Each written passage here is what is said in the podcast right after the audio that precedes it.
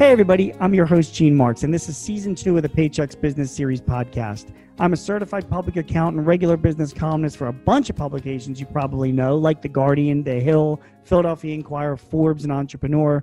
But most importantly, I'm a small business owner of a financial and technology management services company. And I've teamed up with Paychex, the leading provider of human resources, payroll, benefits, and insurance services to bring you real life stories and advice from real life business owners and experts. Last season, we talked about the challenges associated with COVID 19, and this season, we're focusing on moving forward innovating and navigating the road to recovery. I am very happy to have on our podcast today Rebecca Jarvis. Rebecca is the Chief Business, Economics, and Technology Correspondent for ABC News and the host and creator of the Dropout podcast, which chronicles the rise and fall of Theranos founder Elizabeth Holmes. She was also a finalist on season four of The Apprentice. We are going to have no time to talk about that, Rebecca. That, that could be an entire segment on its own. I'm really glad you're here. Glad that you're joining us and taking out the time and um and and thank you. So yeah, thank you, Gene. Let's get to it. I have some some questions to ask you and get your viewpoints today. And and again, this podcast will air shortly after we've recorded this. But um, you know, retail sales numbers came out today, which were pretty strong overall. Uh, remember, you know, our audience are small business owners, Rebecca. So what do you think this means for retail and for small retailers? Do you think we're heading into a good holiday season? Well, I think it's been a transformational time these last seven months for all businesses and in particular for small businesses. And I'm sure there are small businesses listening right now. I talk to them all the time who may not have had an online presence pre COVID, and now they do. And it might be uh, going even better. Business might be even stronger. One of the things in my reporting that I came across, especially in the early days where there were so many supply constraints and consumers were shopping online in droves and trying to get their things delivered within a handful of days, small businesses were really able to meet that demand. Um, they could move faster than some of the big companies out there. And I really commend the small businesses who have had to do things that are transformational, have had to make some of the hardest choices, but many are now doing uh, quite well. And I would say that it really depends depends, frankly, on what kind of small business you are. If you're a restaurant and a hotel chain or a travel provider, it's still a really, really tricky road out there. However, if you're a retailer, one of the benefits for online retail, and we've seen this coming out of Prime Day, for example, is the fact that there is pent up demand and where consumers did not spend money going to movies or restaurants or traveling, those who have jobs have potentially more disposable income now because of that pent up demand than they had coming into this pandemic. And if they feel a sense of confidence that the job that they're in right now is here to stay, then that's that bodes pretty well um, for the holidays. And, and Coresight Research took a look at what their expectations are for this holiday season, and they expect to see over a million dollars in sales, a lot more going online. And that would be up about 5% from last year's holiday shopping. The other thing, Gene, that is potentially going to benefit some of the online retailers and, and also bricks and mortar is that this year the holiday shopping season has really kicked off in October because of Amazon Prime Day moving from the summer now to October, and then a lot of other retailers following um, in those footsteps. And that could mean that people spend a little extra money over the holidays because it's spread out over a longer period of time. We also have to see how people are feeling the closer we get to Christmas and Hanukkah and the New Year because when we get closer, this year it's going to be harder to do that last minute shopping, especially if you have uh, coronavirus spiking in areas and you have any kinds of new shutdowns, we already saw what happened, like I just said earlier in the virus, where a lot of places that used to be able to guarantee shipping over the course of a few days had to really stretch things out because their workforces were stretched and it just was impossible to get things out as quickly. So, people, the consumer, will have to be thinking earlier this year about how they're going to spend their money. You know, it's funny you mentioned pent up demand, and you, you've got to be feeling the same way. Like, you know, we've been working a lot from home um, and going out just, you know, less frequently. I mean, I know our savings have gone up a little bit, and I, I think I saw that personal savings um, in the US, the, the, savings rate itself has, has increased substantially yeah. um, since COVID. And yet, you know, we're Americans, so we like to blow money on a lot of different things. And I, I kind of feel like, you know, when the economy continues to open up, um, I do feel like consumers, you know, are going to continue to spend. I think this holiday season could be strong. Does that does that make sense?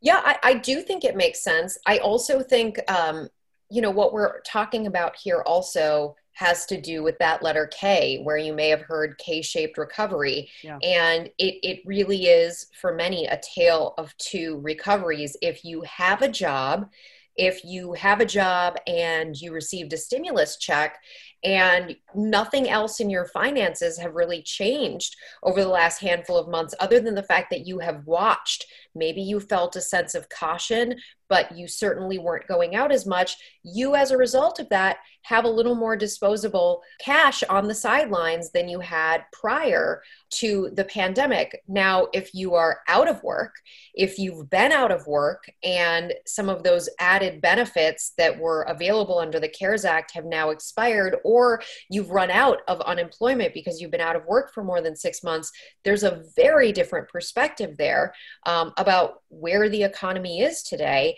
And there are certainly millions of Americans who are feeling that. 8 million Americans um, have fallen into poverty since the start of this crisis. So I think it can be, you know, just from a a macroeconomic perspective, I think it can be a little deceiving to see the money flowing into retail that we are seeing and then think, well, everything is good. Right. Well, yes, there are improvements and, and that is positive, but there's also a huge category of Americans who have not felt the recovery um, yet. I, I do think the point you made earlier about the savings rate increasing, and we're also seeing the uh, amount of debt paydown increasing. I am so thankful to see that because I think if you have the ability to get your financial house in order, that freedom that you feel as a result of doing it is it's untouchable. There's nothing like it. And I work with a lot of people with debt reduction and debt paydown, and it, it's very much like your physical health, your financial health.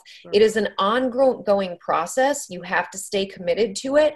But when you stay committed and even if you fall off the wagon from time to time, if you keep that commitment up, there's nothing like having a clean balance sheet and, and just knowing that you don't owe, especially the credit card companies who choose who charge the highest interest, knowing that you don't owe that money is a very freeing thing. It allows you to do things with your time and your energy that you can't do when you're deep in debt.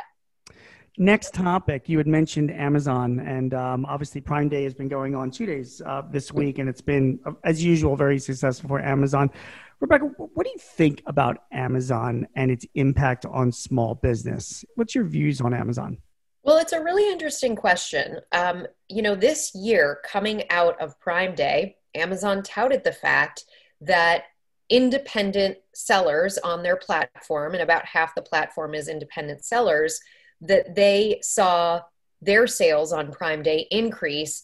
Um, I think it was 60% from the year before. It was, they made $3.5 billion independent sellers. And, and Amazon says a lot of those independent sellers are small and medium sized businesses. So Amazon can certainly be a resource if you are a small or medium sized business and you put your, you sell on, on the platform. But I, I think it would be, you know, it would go against what I hear directly from small and medium sized businesses about how to compete with Amazon um, and how difficult it can be to compete with Amazon. One thing I do believe that, especially, it might be the pandemic, maybe it's just where we are in time and where the overall culture is shifting. Consumers appreciate the value now more of their small businesses. There was almost like I, I, feel like culturally there was a moment in time where we sort of got away from that and we rely on big businesses and we don't think twice about it. And and maybe in some ways the pandemic made people a little bit more intentional with their spending. I know i thought a lot about the retailers and the restaurants directly in my neighborhood and I did everything in my power to and still do to this day. It's it's not over. Uh, to try to make sure that I if I have dollars to spend that I am spending them at places that are in my community trying to make sure that I preserve that. And I'm hopeful that a lot of people, and I talk to a lot of consumers as well as small businesses about this, I'm hopeful that people will continue to do that, and that may actually be one of the positive outcomes um, of the pandemic because it's not like Amazon is hurting because people are doing that. Their sales are up 40% this year. It's been a record year for them. The stock is up. So it's certainly not something that's taking a bite out of their business. Fair enough. And you know, overall e-commerce sales this year are up anywhere from 30 to 45%, depending on where you read.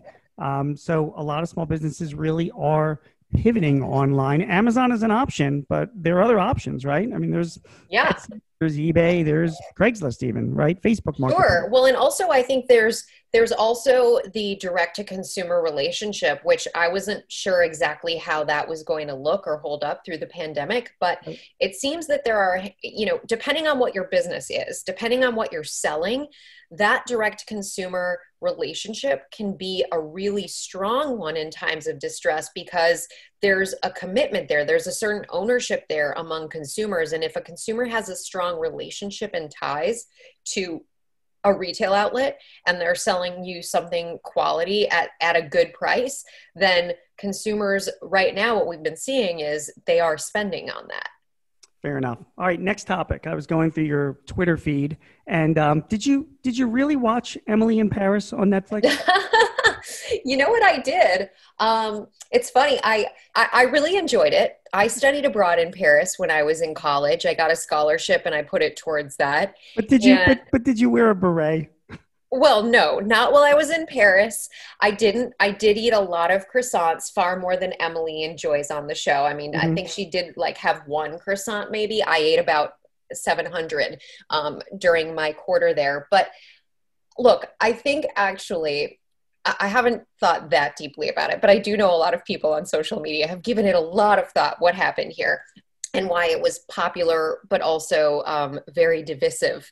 Um, look, I think that we all are looking for our Calgon take me away moments in this pandemic. And I think that it's sort of the, forgive me for saying this, but the movable feast right. of our moment. Mm-hmm. And there's, you know, when you watch television or or anything it's it's escapism and i think that it's for me i liked just seeing the sights of paris and feeling like i was on my own little mini vacation to paris with a very light-hearted program in the background. It was. It was actually a very beautiful show to look at, and I can tell you this much: my my my wife has said that if Gabriel ever made an offer to her, she'd leave me in a split second. Uh, now, did you watch it?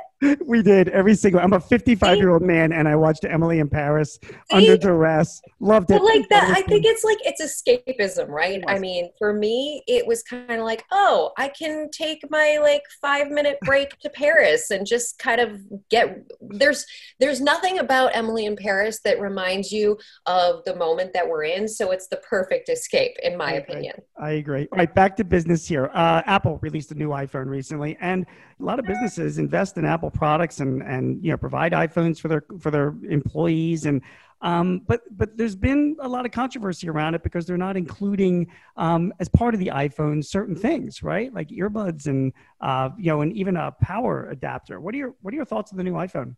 My feeling on this one is they are the giant in the room, and there will always be when you're the biggest. I mean, yes the they and and google they're they're both releasing major phones and people are always sort of comparing and contrasting and you have your android lovers and you have your ios lovers. But look i think people are always going to have issues. Um, there are some people rather always going to have issues. Um, it's an expensive phone. It's always been an expensive phone but it's also you can make the argument it's probably the thing you use more than any other thing in your life. Um, and so for the people who have to have the latest, greatest, they're always going to be buying it.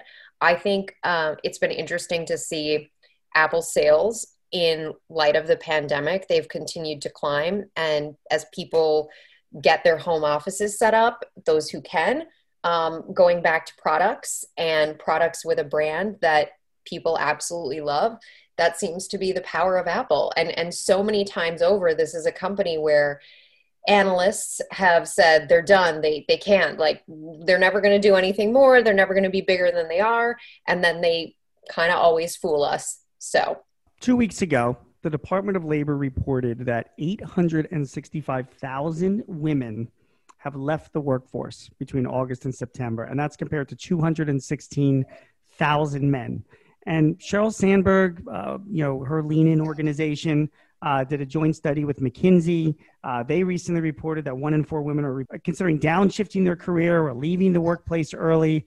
There have been other studies that have come out Rebecca, because of the pandemic, uh, many women are being left over for promotion as opposed to men. And many women are actually um, thinking twice. There was a study that just came out last week that um, more than 51% of women said they had delayed or scrapped their plans to start a business because of COVID.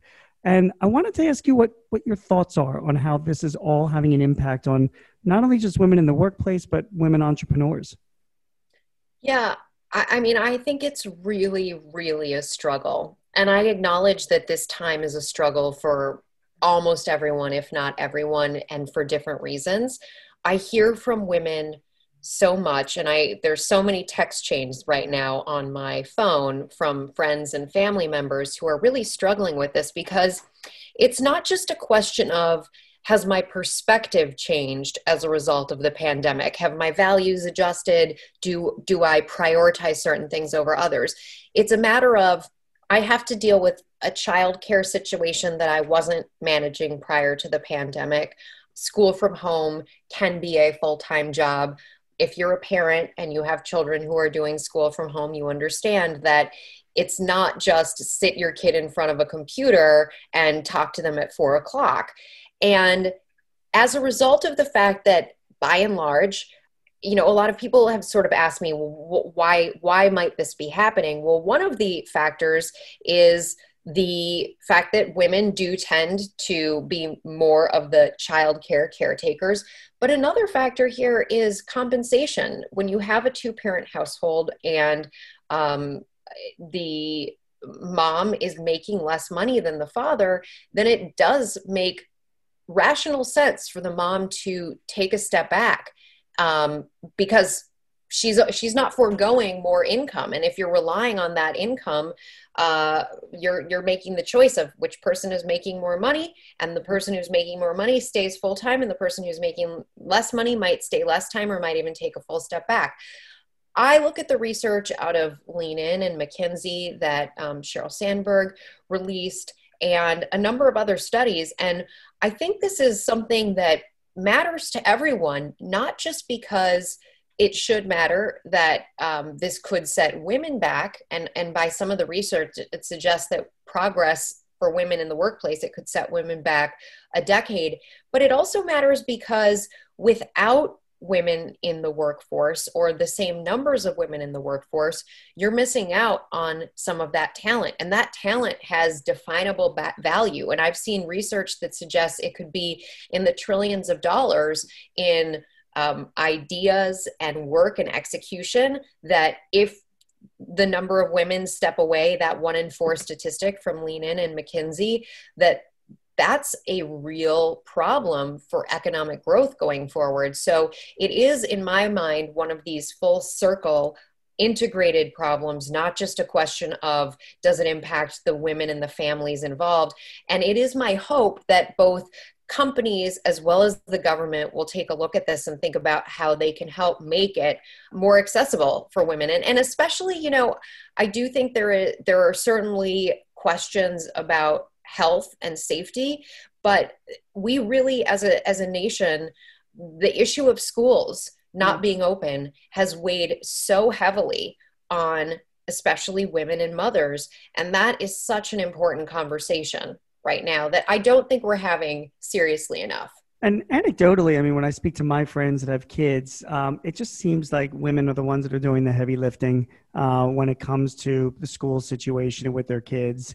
And uh, you know it's biological and it's gender you know based and it's still i mean we've come a long way since mad men but there's certainly you know a ways to go you know one thing that might be of interest to you is that because i'm a cpa and that same mckinsey also issued a self separate report to financial services managers and wealth managers that is saying that because of the changes in demographics um, by 2030 women are expected to control as like much of the 30 trillion in financial assets that the baby boomer population are handing down 30 trillion uh, wow. Uh, right Right now, McKinsey says they control about 11 trillion. So it's going to almost triple. And that kind of wealth and buying power, I think, should have an impact on business owners and employers as to how they treat women now, you know, will affect them in the future. Sure, certainly. I mean, I guess I'm not surprised by what you're saying, but it's also when you when you sort of couple that idea with if you are a woman and you're stepping away from your job right now to care for your children and you're no longer eligible for your 401k, right. that's an area where I would say to whatever degree possible if you can be putting money aside whether it's in an IRA on the side or a Roth IRA on the side, or uh, at least keep the 401k that you had going open so that it can continue to grow even if you're not in the workforce. And at the very least, treat your parents and your grandparents that much better. Who knows what will happen in the future? All right. Always one- honor your parents and your grandparents. That's always. just always a good rule. Of, I know this goes without saying, but uh, you know, I I study the markets. I'm a historian of the markets, but I'm not a CPA like you. I'm not a financial advisor like you. So if you're listening to what I'm saying right now, thank you, but also talk to a financial advisor before you make any decisions with your money. That's uh, fine. And not that you're giving any kind of bad advice at all, but my listeners who listen to me get bad advice all the time from me. So one final question before I let you go. I also saw on your on your Twitter feed as well that you were traveling a little bit. Um, and I think what first time like in a plane, I, I mean, we that was, yeah. Okay. So you know, again, a lot of us are, I'm actually going for the first time since March. I'm traveling to Orlando for a conference. If you can believe somebody's actually doing a conference with live attendees. So, okay, what'd you learn? What advice do you have for your fellow business travelers? So, I would say try your mask and your if you're going to wear a mask and goggles together try it on beforehand to make sure it's very comfortable on the ground because my biggest mistake is i went out and i, I got goggles from the local hardware store support your local small business and I didn't try them on ahead of time. So I I got to the airport and put on this whole you know suit essentially for travel. And um, I wish I had sort of adjusted it beforehand because my flight was a five and a half hour flight, and that was a long time to be somewhat uncomfortable. Although, uh, you know, I'm glad that I did it. I wouldn't change that.